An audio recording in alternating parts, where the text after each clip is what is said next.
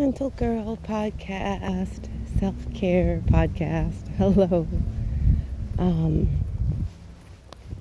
I decided I'm going to go ahead and do this anyway. Now, of me if all of a sudden I start sneezing. I have a cold. And um, actually, it was kind of cool though. I was all set because I figured out. Show you my grumpy side. I don't like, I get grumpy when I don't feel well. It's annoying. It's like out of your control. It sneaks up on you. Especially because I have things to do today and this week, and I was looking forward to them. And I've got one of those colds where all night I was just achy and had a headache, and I'm sniffly. um, but you know, I'm trying to be silly.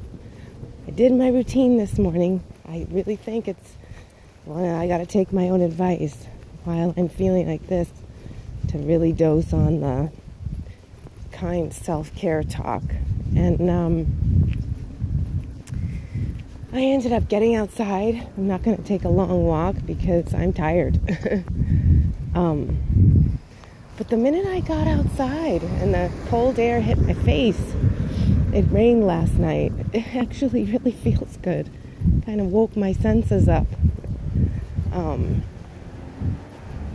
I'm still kind of, but it's it kind of made me feel like woo woo. so look at that. I'm not as grumpy as I think I am. Um, but you know, who, nobody likes not feeling well in any stretch of, even when it's just a small cold. It's just your body is out of whack. It's not fun not to feel well.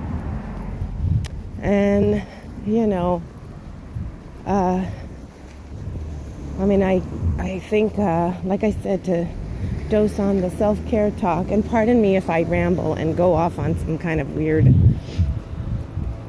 chitter chatter again. Can I blame the cold? um, when you're not feeling well, you know, it could go two different ways. You can either say, hey, I'm going to use this opportunity to just nuzzle up and watch TV and take care of myself. Um, which I might do. uh, you know, you kind of got to accept things might get canceled. I mean, I'm the type of person that I don't like when I go hanging out with people and when I get there and they've hugged me and served me food or made me food and all the next thing I know, they tell me they are not feeling well. They have a cold or they're sick. I don't like it.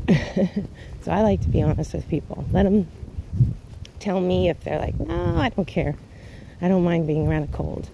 You know, it's just, and you can hear it, I think.